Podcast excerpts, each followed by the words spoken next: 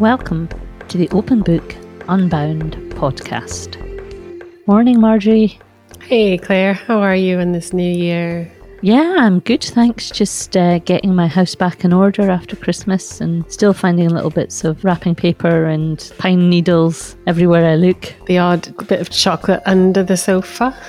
Not not quite that bad, but definitely walked through the house in bare feet the other day and discovered some pine needles. I think it's really funny that January always feels like a time to sort of freshen up and clear things out and get rid of all the old stuff and start again. And yet, it's the time of year I also have to deal with all the inane Christmas tiny bits and pieces that I bought for the children usually at the end of the year, thinking, oh, I'll stuff that in their stocking. And then, of course, one month later, I think, why is that still in my, that little bit of nothing, that silly game? What's it still doing here? You know, what looks like really charming in December sometimes looks a bit like tat to me in January. I also feel like January has got that still sort of cozy in, long nights, hibernate quality. So I'm not quite there yet with wanting to spring clean. Feels like the right way to start a year for me, kind of thinking again about what this year's going to bring and what I'd like it to bring and you know all those resolutions that I never do but feel really good about this time of year and really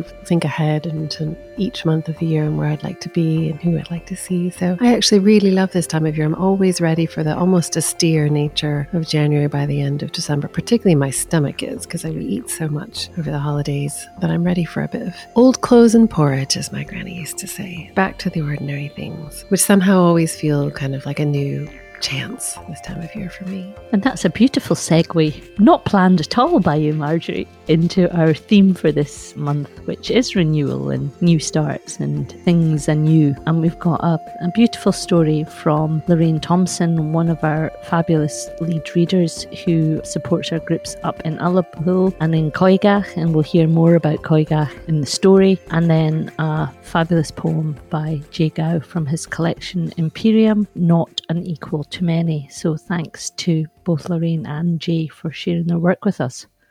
Yeah, do you want to get us started? Yeah, I can do. Shipbuilding. On the far northwest coast of Scotland lies a peninsula known as Coigach. The ch sound comes from the back of the throat, echoing the slow pull of the tide on a shingle beach when the day is calm. The meaning of Coigach refers to the five townships contained within the almost island, but our story, like all good tales, takes place at the edges, below the strand line, within the mysterious zone belonging to both land and sea. It is here, in the intertidal, that our heroine dwells. She is small and slight, with eyes the colour of bladderwrack and skin as smooth and pale as mother of pearl. These things we know, but her name we do not. And so, for the sake of her tale, we will call her Coigach Lass. She is a shy creature, so elusive there are those who doubt her existence. Pay no heed to the naysayers and cynics, for she is every bit as real as her waterbound cousins, the blue men of the Minch. But while those rogues concern themselves with the business of raising storms, capsizing boats, and drowning sailors, our Coigach lass devotes her time to shipbuilding. She scours the shoreline for material, picking her way round the coast from Lac Nasalia, Salt Hollow, to Rue Dulich, Difficult Point, then on to Bag Fuick, Periwinkle Bay. Heading south, she goes around Rowan Aville, sharp point of the hill, searching rock and pool, raking over craggy inlets, before probing the caves at Geoa and Da Yenik, Gully of the Crows, always looking, forever gathering, as she traverses Camas and Niech, the Bay of the Deer. All she collects has been brought here by current and tide, carried by the flow, abandoned by the ebb. Tatters and threads, ripped and in patches, blue dungarees, herringbone dresses, roiled by the surge, chewed by the fishes, taffeta ball gowns, silk smoking jackets, brine to the max with a sailor's regrets, corduroy slacks, seersucker shorts, roiled by the surge, shredded on rocks.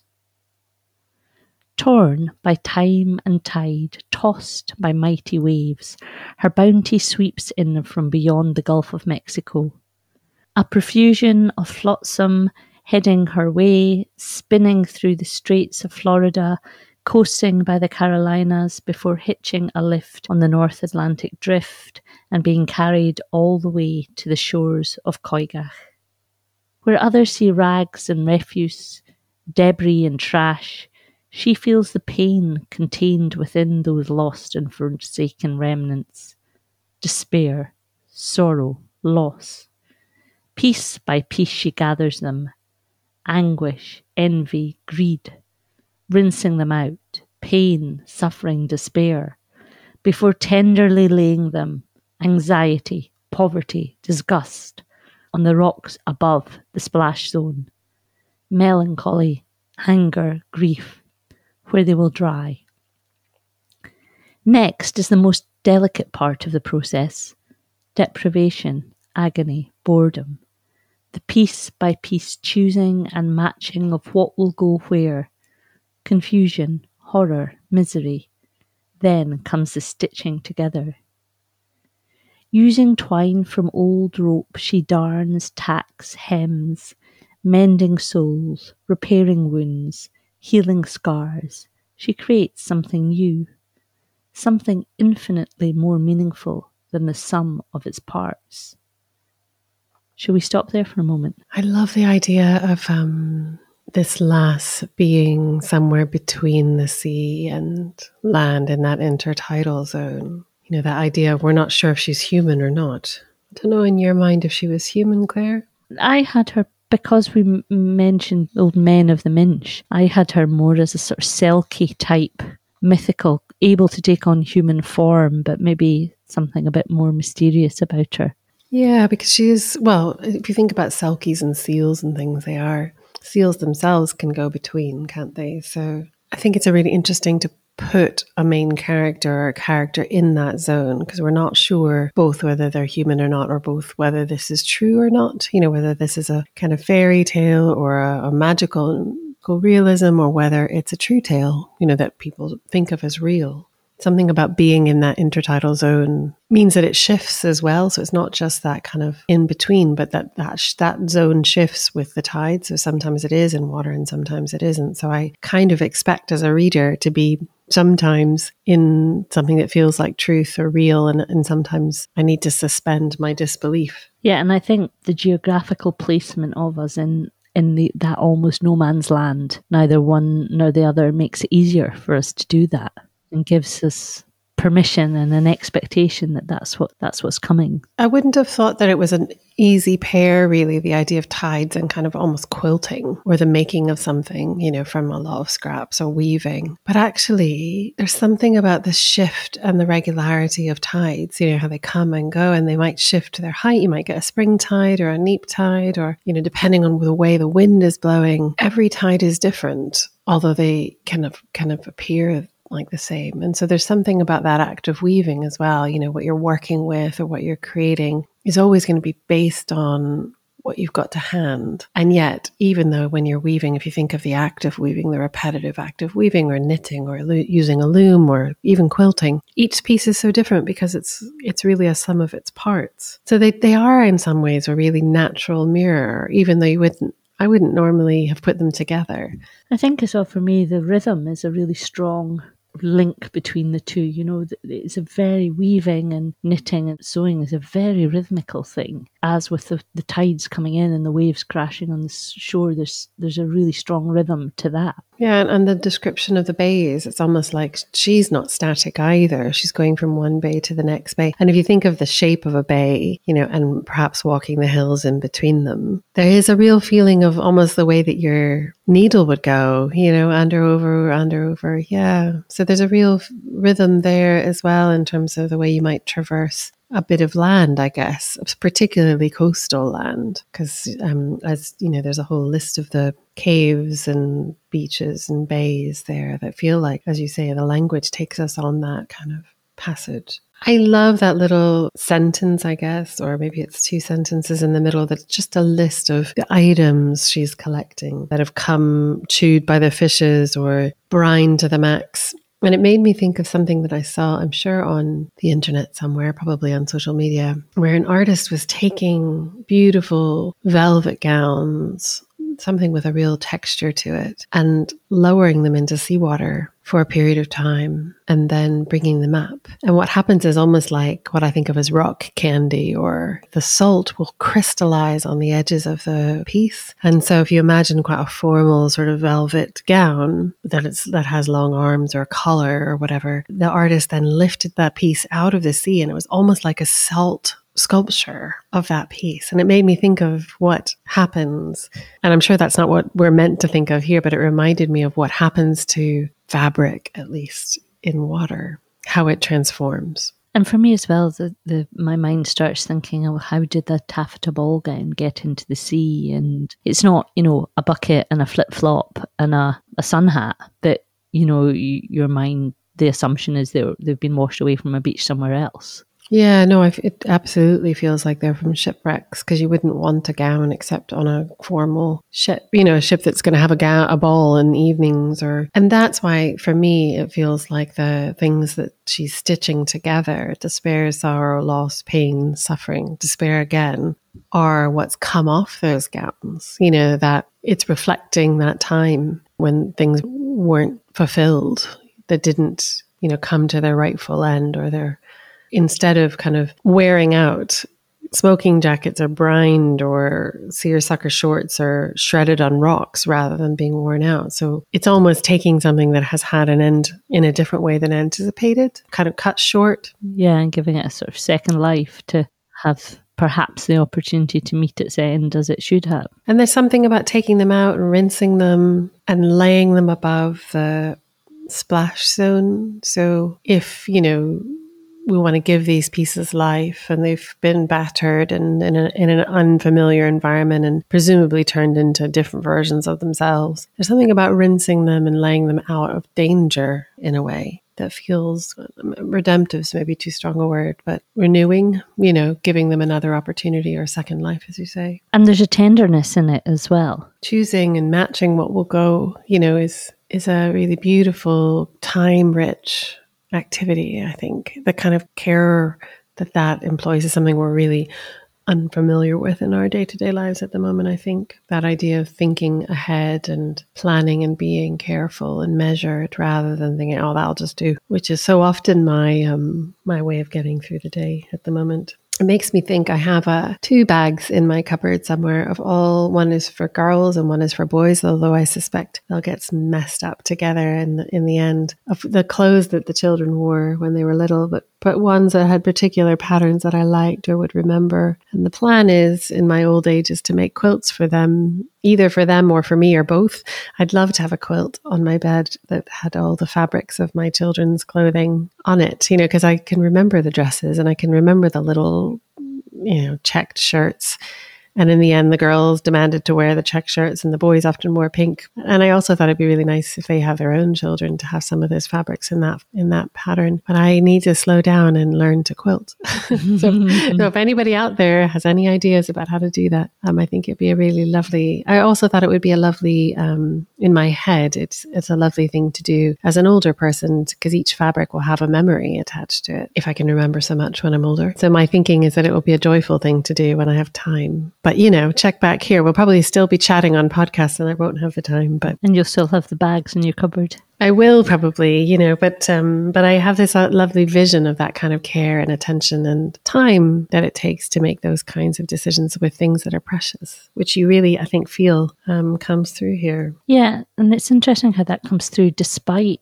the um, section being liberally sprinkled with really sad painful words with despair, sorrow, and loss, and anguish, envy, and greed, and pain, suffering, and despair, and so on. But yet, for me, they're they're sort of overlaid with the rinsing and the choosing and the matching and the care. And that last little bit that you read, mending souls, repairing wounds, healing scars, she creates something new. And it's almost like by the act of paying attention to the vestiges of what's left, that somehow, as we say, we, you know, we were talking about maybe redeems or brings new life or does some kind of it's not just mending it's mending something bigger it's mending and how do you ever mend you know a ship going down or a loss of a life? But it feels like she's doing something that's a maybe a metaphor but metaphor is maybe the wrong word. Maybe a kind of in some small part an act that's bigger that takes time and energy and and maybe that's you know some kind of version of healing. I don't know. Shall we read on and see? Let's read on. Coigach lass sings as she sews, notes for stitches. Though she is rarely seen, the lilting tilt of her voice is often heard wafting on the breeze. For those who pay attention, it can be detected in the sigh of a storm petrel and in the cry of a kittiwake. When a merlin chatters, locals tilt their heads and say, Our Coigach lass is busy today. Busy. She is always busy for there is so much work to be done. The blue men splash and frolic like porpoise in the Horse Sound, mocking, chiding, entreating her, Take a break, cousin. Rest your weary fingers and come play with us a while. Coigach lass shakes her head. For these seven Sabbaths past, the mournful cry of the banshee has been wailing on the wind and she knows she doesn't have much time left to complete her work. For all that has been accomplished, there is still much to do. She has stitched the bow and lined the hull. She has hemmed the stern and edged the keel, and all of these parts she has sewn neatly together. She has even embroidered an anchor to keep her vessel at peace in Achnahaird Bay until the time comes to set sail. From the ills of the world, Coigach Lass has created a fine, seaworthy craft, a vessel constructed from humanity's pain. What is needed now is a rudder, for without a rudder to steer the ship, she will never complete her voyage. The rudder needs to be strong and true, double stitched, no raw edges, for if the rudder frays, the ship will be cast adrift the brine sucking at her until her seams come apart. But Coigach will not contemplate such a fate. She sits on a rock, head bowed, stitching so fast her fingers are a blur. She's not singing now, but humming, the sound of vibration we can hear in our hearts. Soon, soon her work will be done. When the last stitch is complete, the threads tied off, Coigach tilts her head. She is listening for the keen of the banshee, the taunting calls of the blue men, but all is quiet. No bird song, no idle chatter stirs the air. A moment so still it feels as though every creature is holding its breath. Coigach holds the completed rudder in her hands. The ship she has built of its own cargo is now ready to set sail. She looks out across the vast expanse of ocean to the horizon. When the ship reaches its destination, it will be swallowed whole by the silence at the curve of the earth. All will be peace. I was wondering how this was going to end. what is she stitching, Claire? So she's stitching a boat, a boat Yeah. made of all the things that were lost. And sending it out to over the horizon. And is that some way a kind of healing? I mean, is the whole thing a metaphor for recovery from loss or recovery? You know, that idea that we have to take what's left and stitch it together when we when it's finally tumbled, you know, through the kind of washer of our brains and then stitch them together and make something seaworthy again to send out. I don't know, send them off. I don't know. It feels like that kind of almost like a tale of, you know, how healing happens or how recovery happens. I don't know. The title is shipbuilding, isn't it? It feels like a layering of all the trauma and difficulty and and almost it made me think of you know in Viking burials the body is put into the ship with all the things that were precious to it and set alight and sent off over the horizon. And the idea being that that is the way to ensure a safe passage to peace and tranquility and Valhalla, which I think is the Viking equivalent of what we would say is heaven. Yeah, or that idea that you burn the things of some past life, you know, that you're trying to, you have a kind of ritual fire where you let go of things that you're holding on to that, that come from a time that caused you pain. You know, that idea that somehow when they, when you are involved in the act of letting them go, that they somehow create peace or certainly reconciliation in some way to that to whatever it is you're trying to make peace with i guess. And in this case it would make sense. You know she's taking what's left and making it seaworthy on its own and then sending it off. Yeah the idea being that you have to invest in putting something back together yeah. before you can cast it off as it were yeah, and it, it's it's about that, and it's not just one stage, right? It takes time for those things to appear, and then for you to then, as you we talked about, rinse them and put them in a safe place where you can see them properly and they're out of harm's way, and then choose how you stitch them together. It's it's not just a oh yeah, those are those things. I'm going to send them put off. them in a box and yeah, but that almost each of them are worthy of their own consideration and I love that that reading, our reading of the story. We're not sure if we're right, Lorraine. You could let us know. But I love that idea that there's, you know, and that it's really hard work and that that takes kind of determination.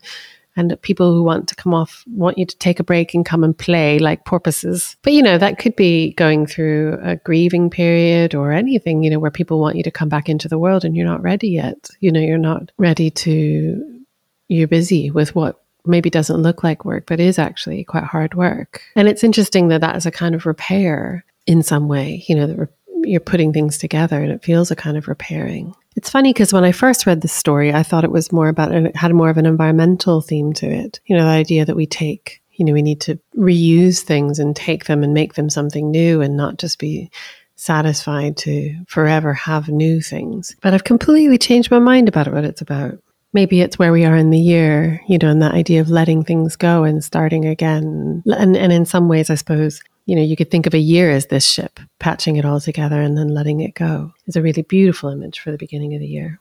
And, and I think as well, and we've said this before in our podcast, but very often something new comes out when you're reading aloud. Because when I first read the story, I, I read it to myself.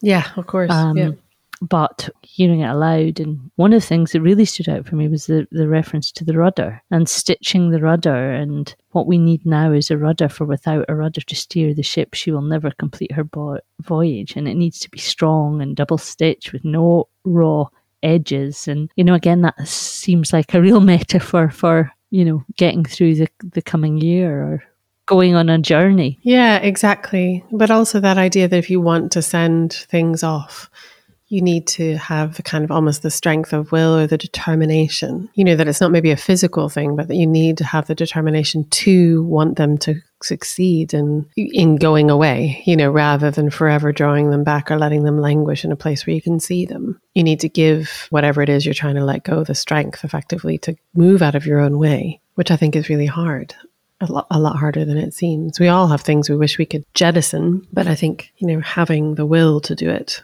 is really important. And that feels like a rudder to me. Because again, when I was thinking about it as an environmental kind of story, I was thinking, well, again, we need the will to do that. We need the strength. We need the direction.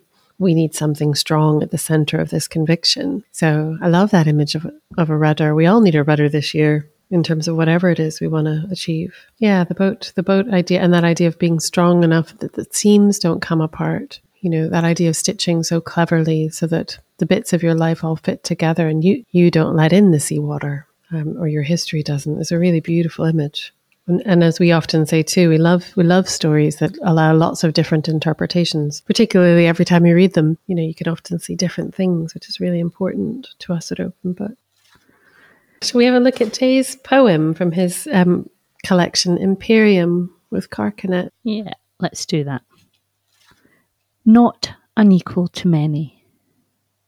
These dreams are for the pre human, one sleep for nonsense, one giant hand slipped into the earth. I half bury like a shield of silk, half of one inert ritual keeping peace keeping. How's my fingers churned those mercantile chests whilst gulleting in the tall grass, in the white graves. Those suited egrets waited by the stream for their sweetbreads. Like a map, each new world opens with a knife to the body, and inside I find a sweet receipt. That paper sign, the conjured phrase I did not know was so untranslatable. Hero, what were your wanderings about?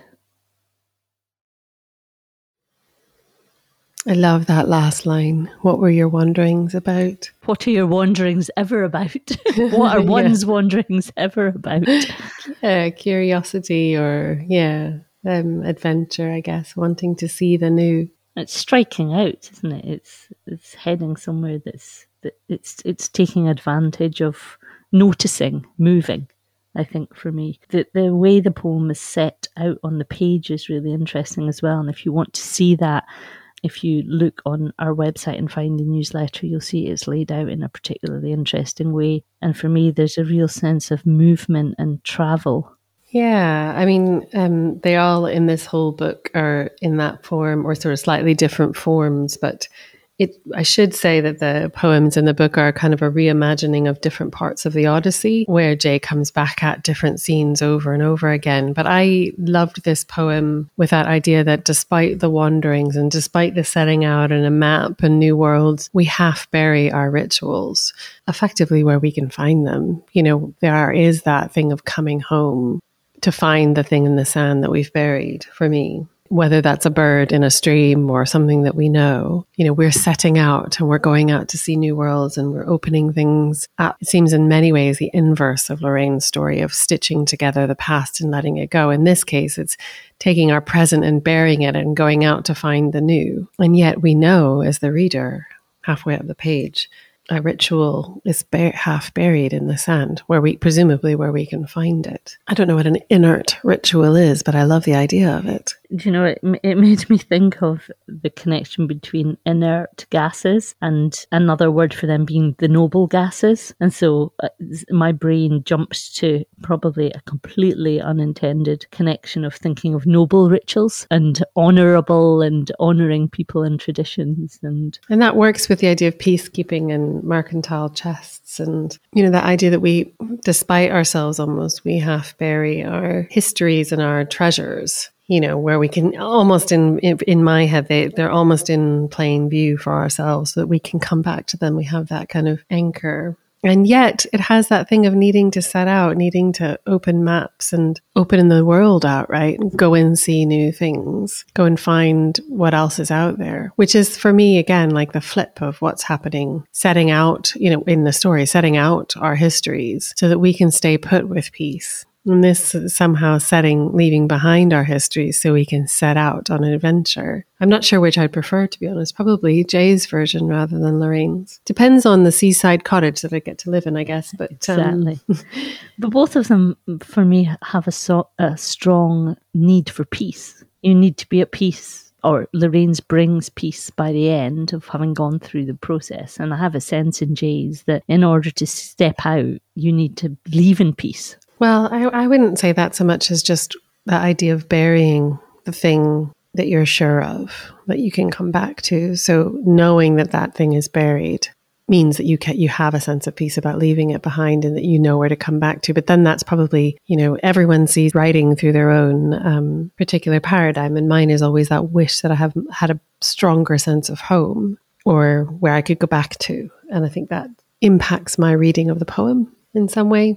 Yeah, I think you can't help but layer on your own experience when you're reading a poem and, and taking from it what you will. That inevitably is done through your own lens and your own experience. And I mean, that's the joy of hearing other people's interpretations or thoughts on a piece of poetry because what it does is it almost gives you a new lens to look through something at. And, and then the joy of discussing it with others is realizing that there are a thousand and one ways to take this last line of Jay's poem, for example.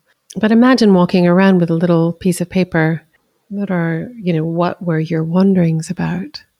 that question to yourself is a really interesting one. And I, I often wonder because there's another poem that I really love about Sherwood Anderson walking out. And in the poem, he carries a note in his pocket saying, Get to Elsinore. And I wonder what, what note we would write to ourselves and carry in our pockets, you know. Um, so that image of having an, a question to yourself in your pocket I've carried around with me since I heard the poet read it when I was 19. What would you ask yourself? And so I love it when I see it in other people's writing, particularly in this one. What if you had that question in your pocket? What were your wanderings about?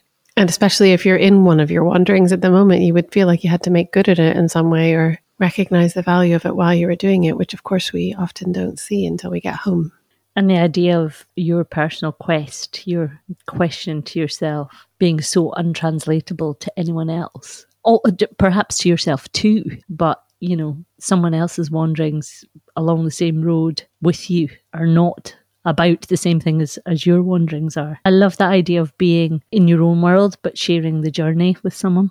Yeah, and I and I think in this case, in this particular book, they'll all relate back to Homer's journeys as well, and and the Odyssey, and the the, the many journeys there. So that that idea that that question is is passed down through generations and generations, and still is valid, continues to be valid for us now, is is really very moving. But also says something bigger about the state of man and our rudderlessness. Let's just say, you know, our lack of clarity of vision or purpose, perhaps. I don't know. Which, in some ways, I think is the opposite of what Lorraine is saying in her story. That idea that we have control about what we choose to keep and where we choose to go and what we choose to release, or we have the capacity anyway to influence it at the very least. I'm not sure that's what Jay's up to there, but I love comparing them for sure.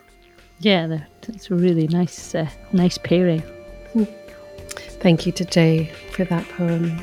I think that's all from us today. We've loved being in your ears. I think it's all for us, but to say we look forward to chatting again sometime soon.